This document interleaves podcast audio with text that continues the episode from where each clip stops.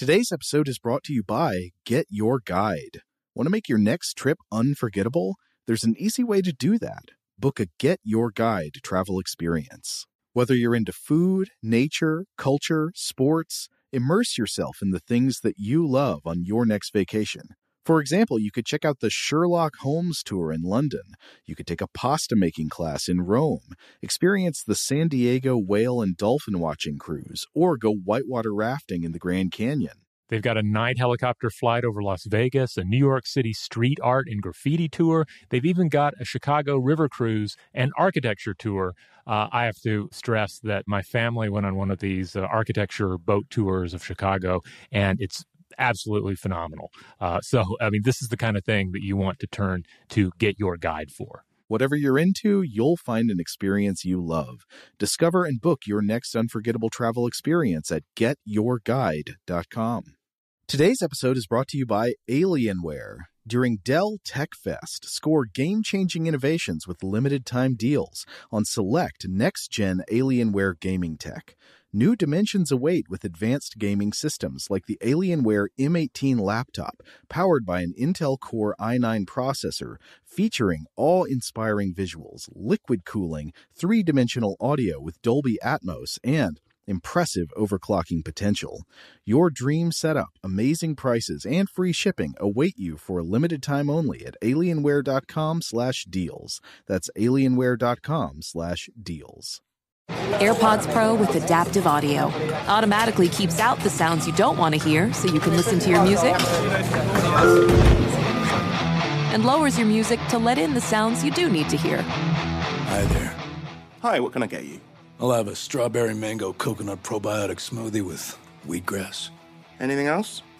Extra wheatgrass. Here you go. AirPods Pro with adaptive audio. Available on AirPods Pro second generation when enabled. Okay, picture this. It's Friday afternoon when a thought hits you. I can spend another weekend doing the same old whatever, or I can hop into my all new Hyundai Santa Fe and hit the road. With available HTRAC, all wheel drive, and three row seating, my whole family can head deep into the wild. Conquer the weekend in the all new Hyundai Santa Fe. Visit HyundaiUSA.com or call 562 for more details. Hyundai, there's joy in every journey. 2024 Santa Fe available early 2024. Welcome to Stuff to Blow Your Mind from HowStuffWorks.com.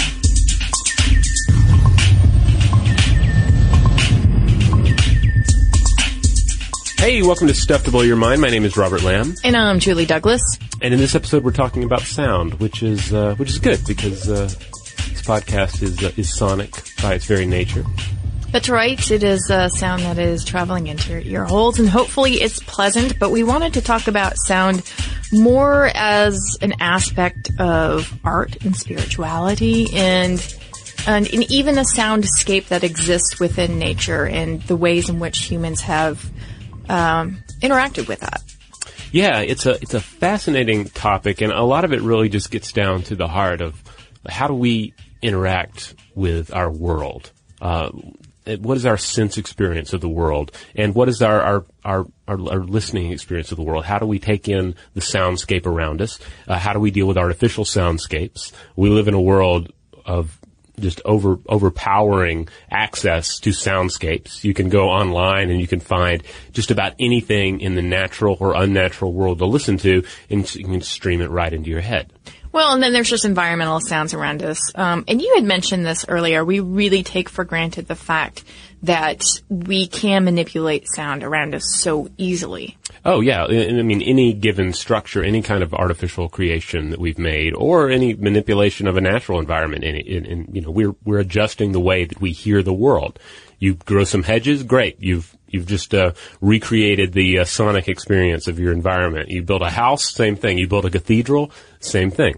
Yeah, these are more like analog examples of the sort of technology that we have at our disposal today. Yeah. But what if you were ancient man, ancient human back in the day and you had only the your surroundings to really play with sound and you had some instruments, okay? Yeah. Uh, but you had your hands to clap with and you had things to bounce that sound off of and that's where something like caves become incredibly interesting.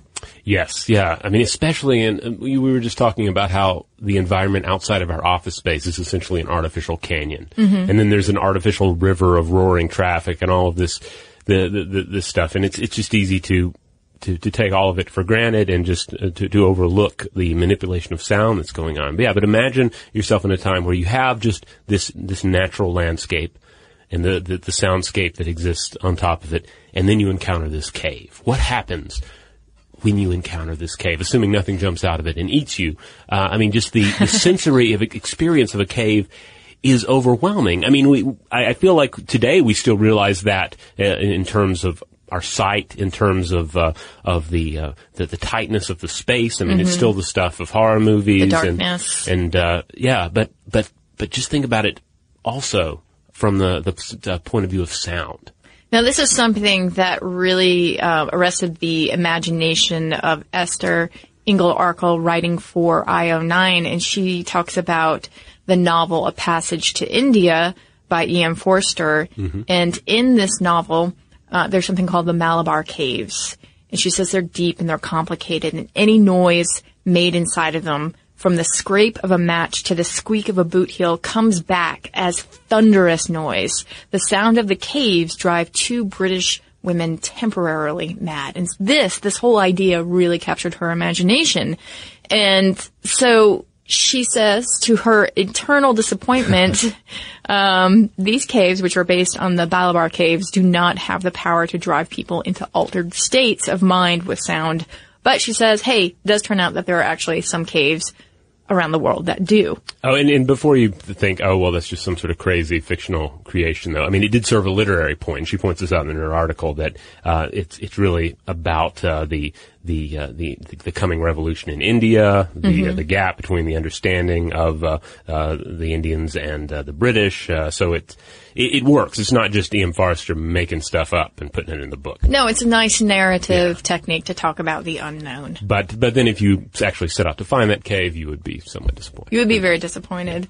But if you are an archaeoacoustic researcher, you probably would know of several caves. But uh, in order to get to those caves, we have to talk about what archaeoacoustics is in the first place. Yes. On a very simple level, this is just the study of sound in an archaeological context. Um, in as simple as here's an archaeological site. Mm-hmm. We've put a lot of effort into what does it look like? What did it look like back in the day? Reconstructing it, reading any signs and symbols on it, and figuring out what what things were were meant to symbolize. But then uh, when you get into archaeoacoustics, it's also how did this place sound? What was the sound experience of this space? And when you start talking about the sound experience of, of, of a space, I realize that can sound a little bit new agey and hippy dippy, and just try and eject that from your mind as much as possible. Because uh, again, just to, to bore it down, the sound experience of a space is vital. Uh, sound is Sure. an important sensory experience, and it. I I think it, it's obvious that it would be, if if not the primary driving factor in the creation of uh, of of these ancient sites, it certainly is a factor in the experience of those sites. Yeah, so it definitely is a relationship of the sensory world and the human and that monument or that natural um, area in which the person is sitting in. But they also measure the acoustic parameters of a place by the use of electronic instrumentation. So they are trying to figure out uh, the physics of sound here and how it's playing out. Now, some would take issue with the field of archaeoacoustics. Yeah, I mean, when you really get down to it, there's not a lot of science to back it up. A lot of this, uh, not to say there there have there have not been studies and there there are not some some fascinating findings, and we'll get into some of that. But at heart, a lot of it breaks down to us trying to put ourselves in the mindset and in the sense experience of uh, increasingly early humans. Um, and when we're also when we're talking about the sounds that an environment makes, that uh, an artificial uh, environment makes, or even a, an, an augmented one, such as a decorated cave, we're talking about uh, percussion. We're talking about the ringing of rocks. We're talking about echoes, and we're even talking about uh, wind, water, and heat expansion sounds. Uh, any kind of, of sounds that, can, that are a part of that environment. But yeah, as I believe uh, U.S. Uh, researcher Stephen Waller points out, um, and he's one of the primary uh, uh, researchers we're going to talk about here. Um, a lot of this is about considering the physiological and mental effects of sound and how we use and have used and continue to use ritual to generate altered mind states and aid visual, visuary experience. And again, today we have access to all of these soundscapes, artificial and uh, and natural. We have all you know. You can put in any kind of uh, ambient or high energy album to to augment your headspace. Uh, but in earlier times, that wasn't an option. Yeah, and I think the main issue with archaeoacoustics is again uh, the interpretation. Yeah. So yeah, you can hear uh, various soundscapes in nature, in, in a cave, for instance. And uh, there may be some symbolism to accompany it, but I think that the um, that the thing that's being levied against archaeoacoustics is that we are pattern recognition machines. So just because we see a correlation here doesn't necessarily mean that there is a causation. In other words, that people were um, manipulating sound intentionally in these spaces for ceremonial p- uh, purposes, for instance.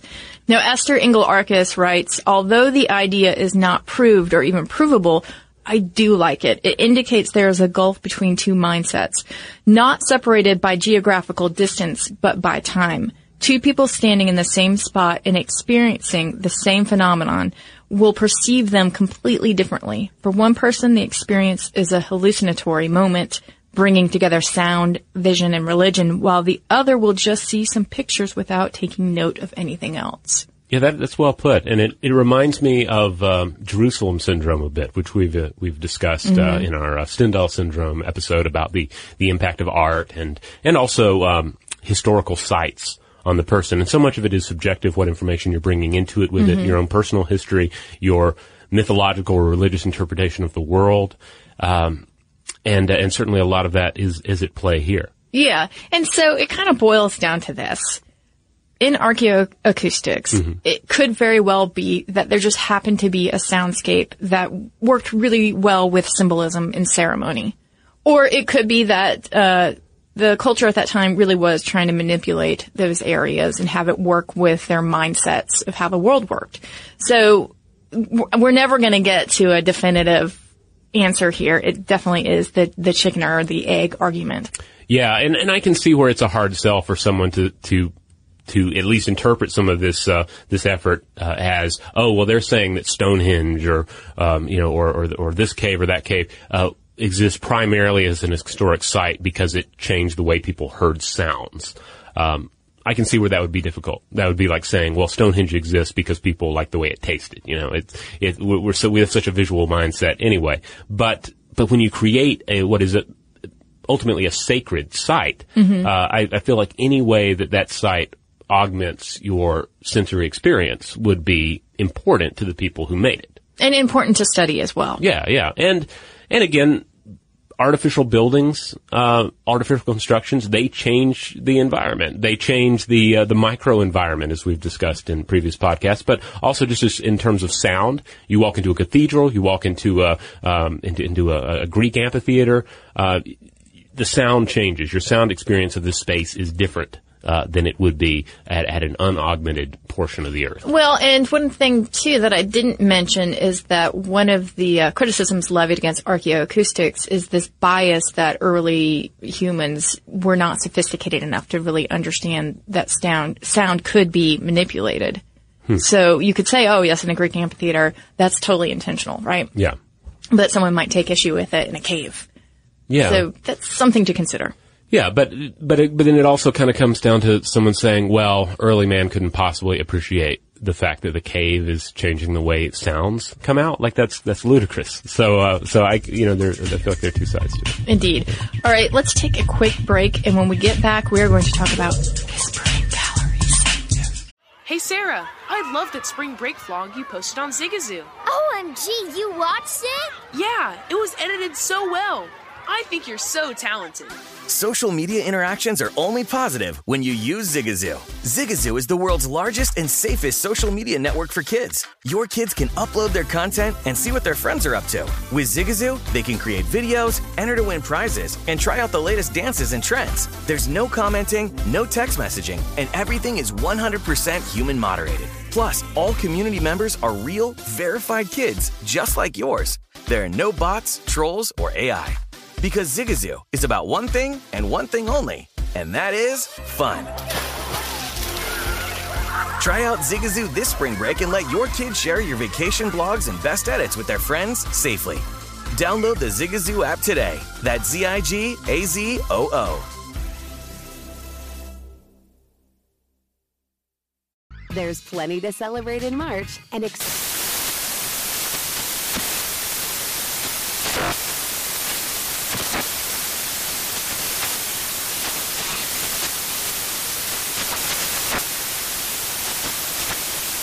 National Craft Month with the perfect pizza at home class from Craftsy. And anytime is right to listen to iHeartRadio's iHeart Country Radio. Discover more shows and movies for free.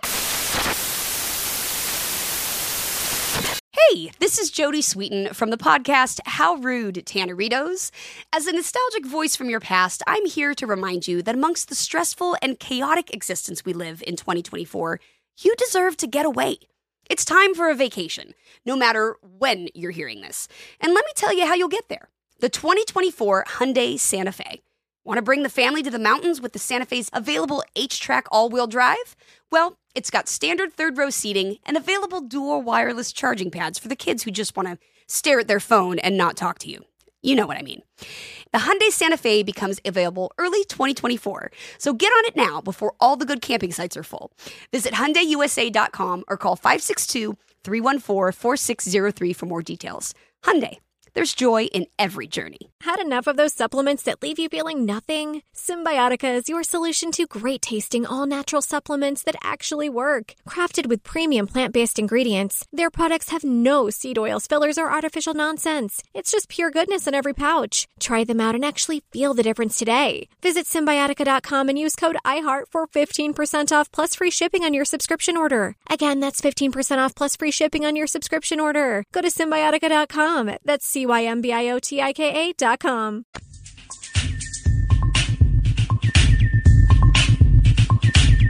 All right, we're back, and uh, we're headed to Chichen Itza.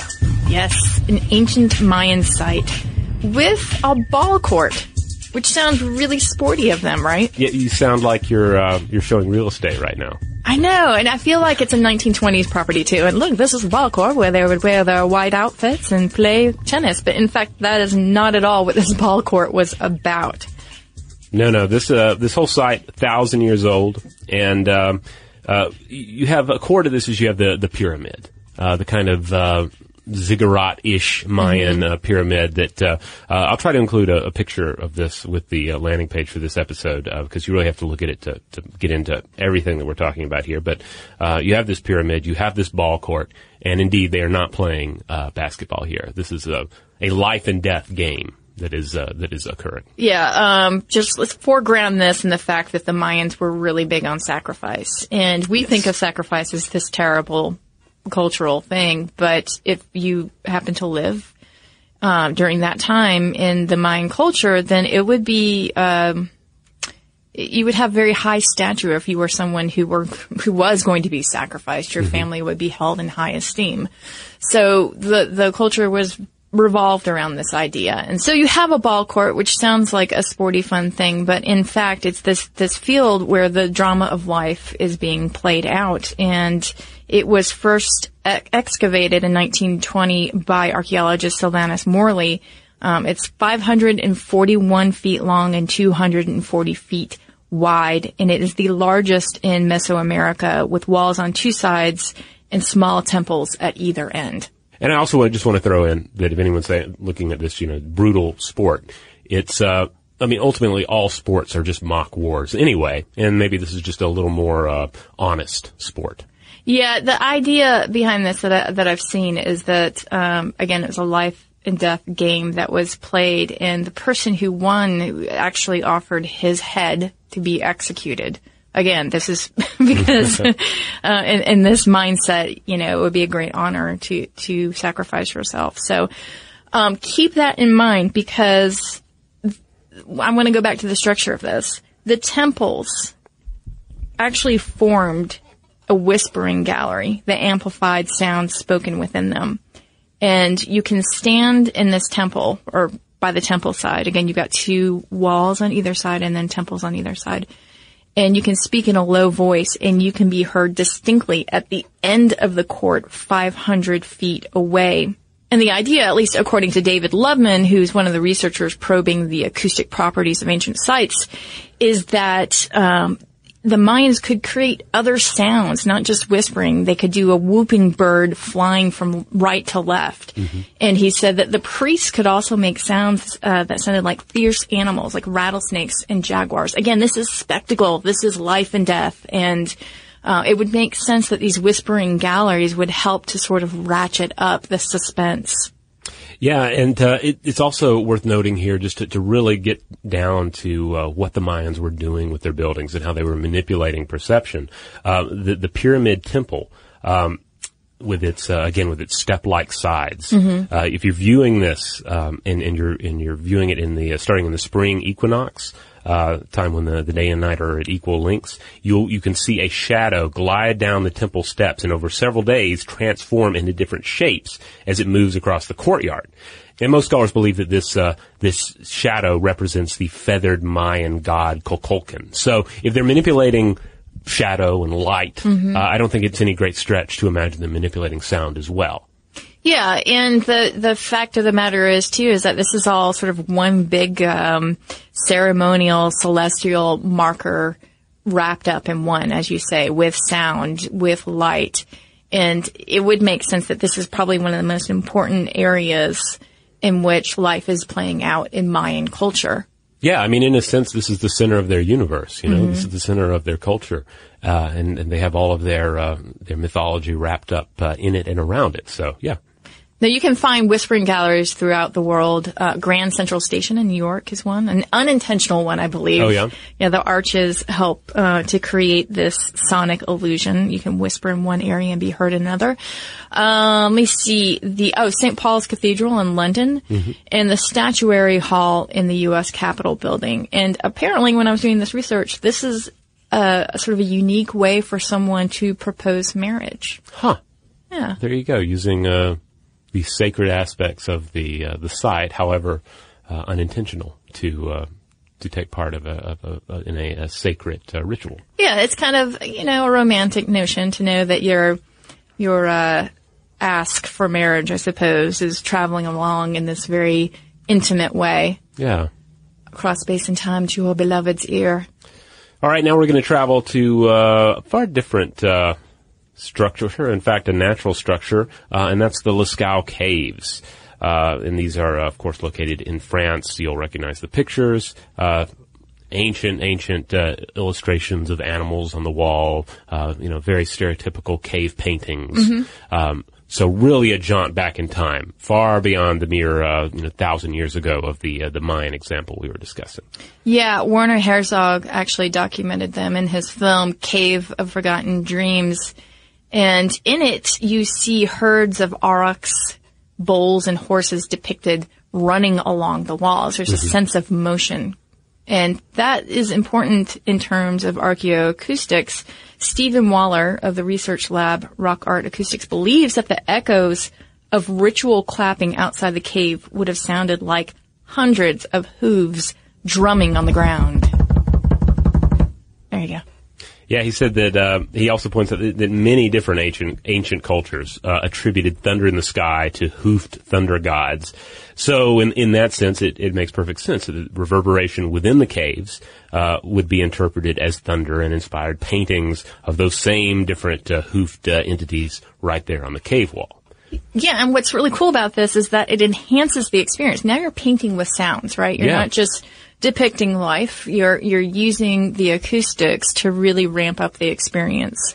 And especially if you're looking at it in a ceremonial sense. And we've talked about how the rhythmic clapping is really important in cultures. First of all, it's something that uh, that will coordinate the synapses for everybody, right? So yeah, it's sort yeah. of this group inclusion thing to clap. But second of all, it's something that is um, intrinsic to ceremonies. So if you're trying to get everybody together and dance and song and to tell stories, then clapping is really important. Yeah, everyone's looping up, synapses uh, firing at the same time, getting in the same head zone. You know, in this, I can't help but be reminded of contemporary artist Anish Kapoor, who Mhm. does uh, all these, you know, wonderful, uh, often large-scale sculptures. But there's a mirror piece, uh, like a concave mirror, at uh, the High Museum here in Atlanta, and you stand before it and you move around in front of it, and of course the mirrors alter how you appear and those around you appear, but it also plays with sound, and you can you can have one person stand a little closer and a little person uh, stand a, a, little further back from it, and uh, it it alters the way you hear each other. So the idea of creating art and sound, um, visual art and sonic art all wrapped up into one uh, has been with us for a long time, it would seem. Yeah, especially if you consider symbolic thought. And uh, this this was actually brought to light pretty recently that Homo sapiens are not the only ones who are capable of symbolic thought. And researchers this year discovered a shell engraved with a geometric pattern at H. erectus site known as Trinil on the Indonesian island of Java, and that dates to between 540,000 and 430,000 years ago. I bring this up because it becomes an important aspect of how we order the world. Okay, we need symbols. Symbols are the basis of language. Mm-hmm. So if you have cave art, if you have sound acoustics interplaying with that, then you also have this ability to kind of take hold of abstract thought mm-hmm. and actually change behavior based on symbolism. And some would even argue that symbolic thought has ushered in morality or codes of living. So that's why I think it's so important for all this stuff to be considered as being wrapped up as sort of one thing and not necessarily teased out as its own. Yeah, yeah. There's nothing ancient aliens about this idea. I mean, it, it gets right down to the heart of what humans are and what has allowed humans and conceivably could have allowed Neanderthal or Homo erectus uh, to ascend to the heights that they have. Indeed. Hey Sarah, I love that spring break vlog you posted on Zigazoo. OMG, you watched it? Yeah, it was edited so well. I think you're so talented. Social media interactions are only positive when you use Zigazoo. Zigazoo is the world's largest and safest social media network for kids. Your kids can upload their content and see what their friends are up to. With Zigazoo, they can create videos, enter to win prizes, and try out the latest dances and trends. There's no commenting, no text messaging, and everything is 100% human moderated. Plus, all community members are real, verified kids just like yours. There are no bots, trolls, or AI. Because Zigazoo is about one thing and one thing only, and that is fun. Try out Zigazoo this spring break and let your kids share your vacation blogs and best edits with their friends safely. Download the Zigazoo app today. That's Z I G A Z O O. There's plenty to celebrate in March and. Ex-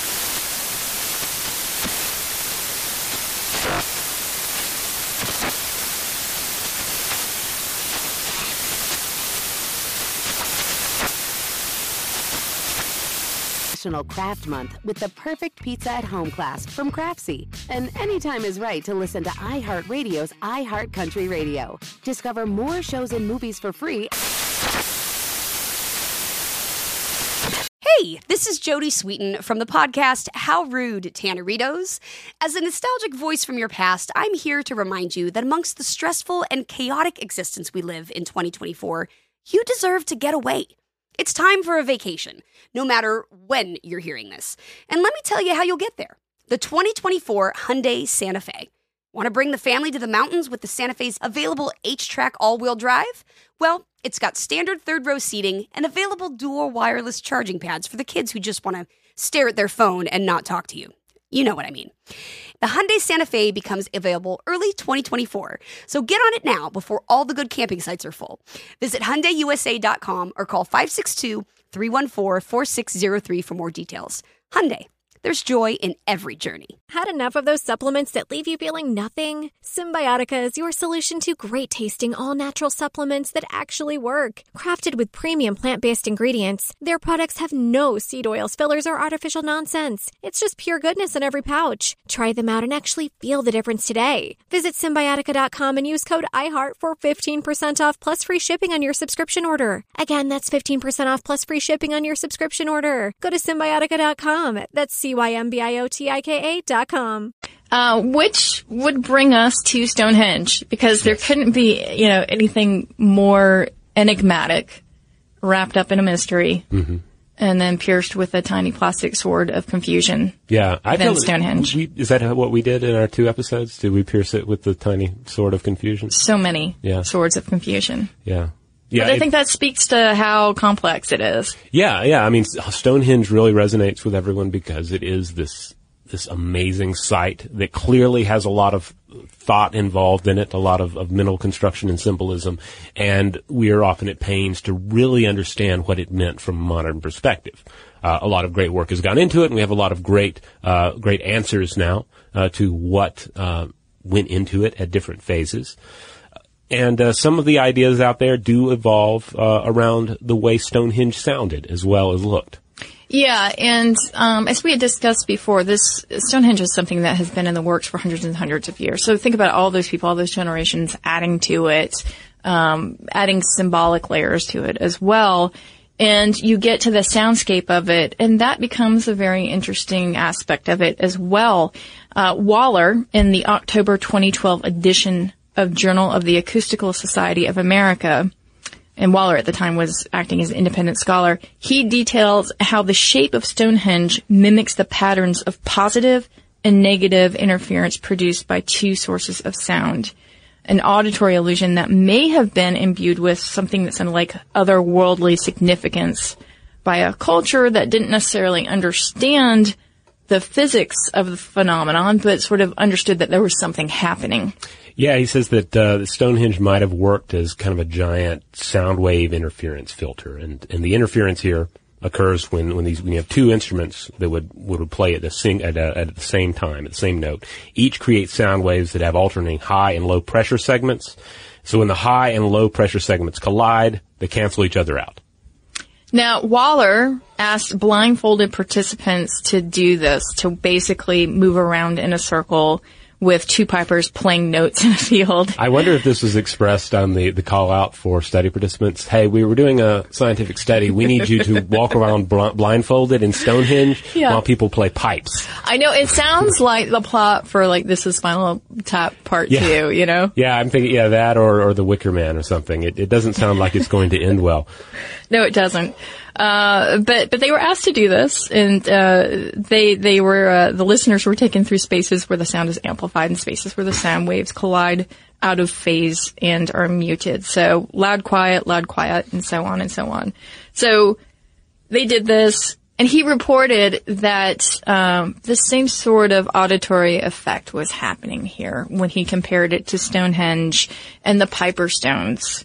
Um, and also what would have been in place. Because remember, Stonehenge right now is not complete. It's just sort of um, a shell of itself. Indeed, Stonehenge as it stands today is incomplete. So if you uh, if you're going to study the uh, acoustics of Stonehenge, sometimes you have to actually uh, work with uh, fake Stonehenges as well. As we'll see in the study of Dr. Bruno Fazenda of the University of Salford in the UK.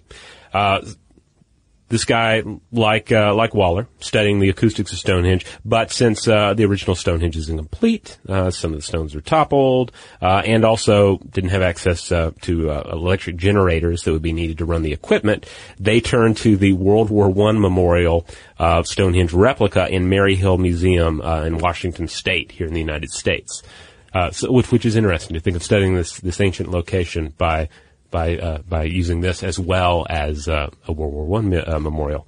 Um, I'm glad they didn't use Carhenge or any of the, the other iterations that we've seen. Yeah.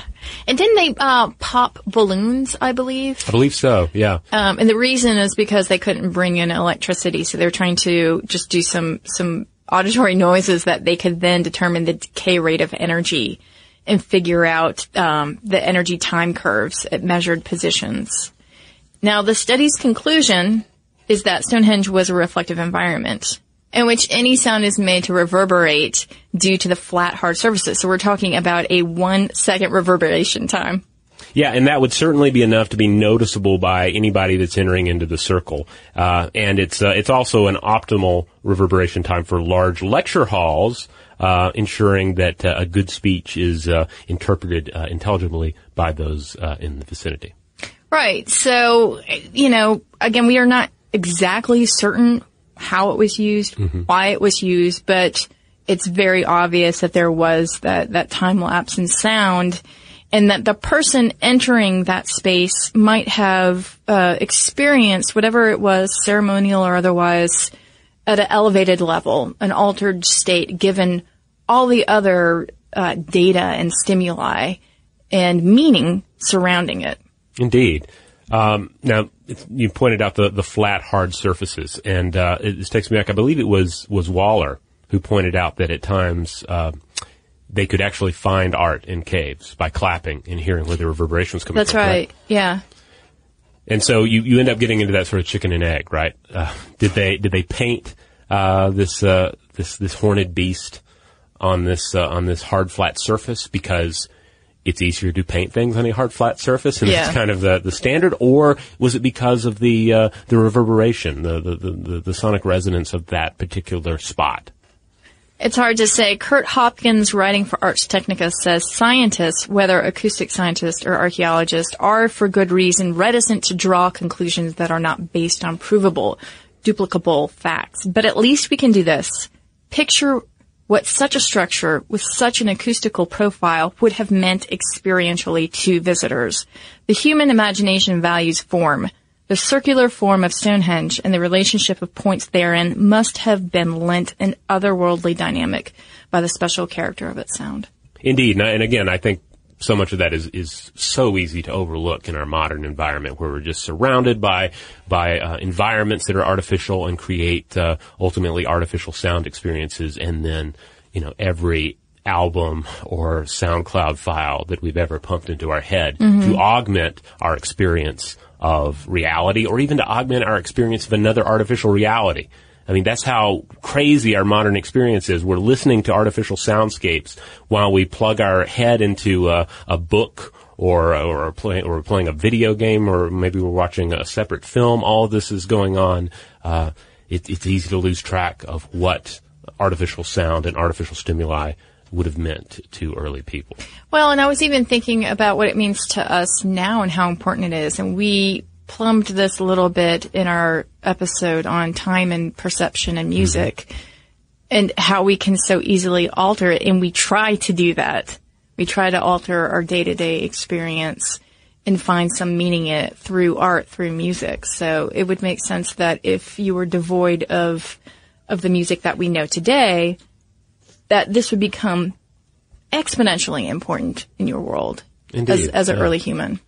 Indeed. Now, in, in closing, we want to we want to lead out here with a great example of uh, of almost modern archaeoacoustics, if, that makes sense. Uh, kind of a modern take on some of these uh, presumed ancient practices of uh, utilizing the the natural acoustic properties of caves. Uh, I'm talking about the Great Stalacpipe Organ. Um, and you'll find this in uh, Luray Caverns of Virginia. This uh, what, what we're talking about here is arguably the largest musical instrument in the world Mhm. because um, instead of using pipes, this organ is wired to uh, little soft rubber mallets that gently strike stalactites of varying length and thickness. So it looks like when, when you look up a picture of this, it looks like something that the Phantom of the Opera or you know Vincent Price as the as Dr. Phibes would play because it's in a cave and here's this this sort of old time like you know 1950s uh, organ. Um, you play the keys, little mallet strike the stalactites, but to achieve the kind of per- precise musical scale you need to actually play the organ, the chosen stalactites uh, cover a range of over uh, 3.5 acres. But since you're in this enclosed cave environment, you can hear the music uh, throughout. Yeah, this organ was invented and built in 1954 by Leland Sprinkle, a mathematician and electronic scientist, and it took him over three years to complete it. Uh, we're talking about looking at each of those stalactites and uh, trying to figure out their thickness and how much they're going to conduct sound, and then wiring up over five miles of these chosen stalactites to create this network for the organ. It's crazy. I mean, I'm, I'm, I've, in recent years, I've, I've, I've gotten big on the idea that, you know, cave environments are, are special and we shouldn't Yeah. mess with them too much. But if you're going to mess with the cave environment, I guess turn it into an amazing pipe organ. Um, Sprinkle, uh, this is interesting too. I was reading this, uh, of, of all places on, um uh, DJ Food's Mhm. blog. Uh, he has a fabulous blog about uh, music and comics and pop culture stuff. But uh, he mentioned uh, that uh, Sprinkle got the idea for this after his son banged his head on a stalactite and it rung with a quote pleasant sound. I love it. Yeah. I love people like Leland Sprinkle, who's like, and now I can create the world's largest instrument underground Yeah. using stalactites. Yeah, and it's uh, and apparently they used to you could buy uh, vinyl records of music uh, that that that, uh, that was produced using this pipe organ. And in 2011, the Finnish Swedish uh, music collective uh, Pepe Deluxe actually became the first artist to write and record uh, an original composition on uh, the great Stalacpipe organ. Uh, and you can find that out. The name of the find that out there. The name of the album is uh, Queen of the Wave, and uh, and also you can just look up DJ Food's uh, post about it. I believe he has an embedded SoundCloud. I'll be sure to link to that as well as to some other of the, uh, the interesting articles we've discussed here in the landing page for this podcast episode. All right, what do you guys think um, when it comes to archaeoacoustics? Is this just the old pattern recognition of the mind, Mm-hmm. or is this intentional ritualized landscapes? Yeah, or is it you know is it somewhere in between? We'd Yeah. love to hear from everybody. Uh, it, it's certainly an issue that that people seem to have strong opinions about. Um, where are you going to find us? Well, you're going to find us at stufftoblowyourmind.com. That's our our website. That's our mother page. That's where you'll find all of our podcast episodes, our blog posts, our videos, links out to our various social media accounts. And if you uh, would like to send us a missive, please do. We like to hear from you guys a lot. You can send us an email at blowthemind at howstuffworks.com. For more on this and thousands of other topics, visit howstuffworks.com.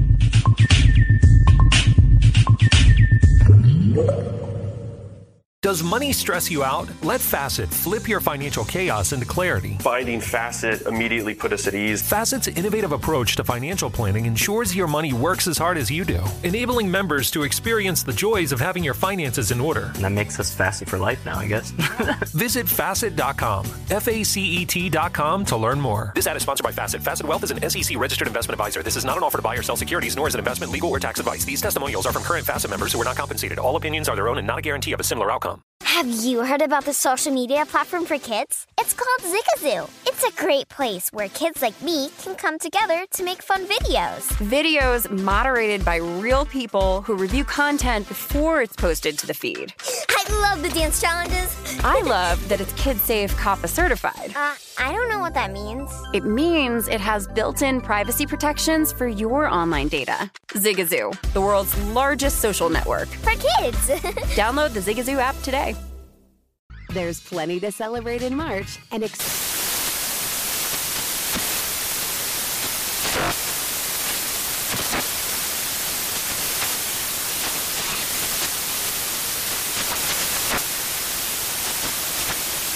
National Craft Month with the perfect pizza at home class from Craftsy. And anytime is right to listen to iHeartRadio's iHeart Country Radio. Discover more shows and movies for free. Did you know that most salads travel over 2,000 miles to reach your plate, but not with 80 Acres Farms? Their crisp salad greens and herbs are food less traveled, going from farm to store in days, not weeks. They stay fresher for longer in your fridge. My salad lasts all week long, which means less food waste and easy meal planning. Oh, and did I mention there's no need to wash these greens? Because 80 Acres Farms uses zero pesticides. Visit 80acresfarms.com to learn more and find their salads and salad kits at your local Harris Teeter.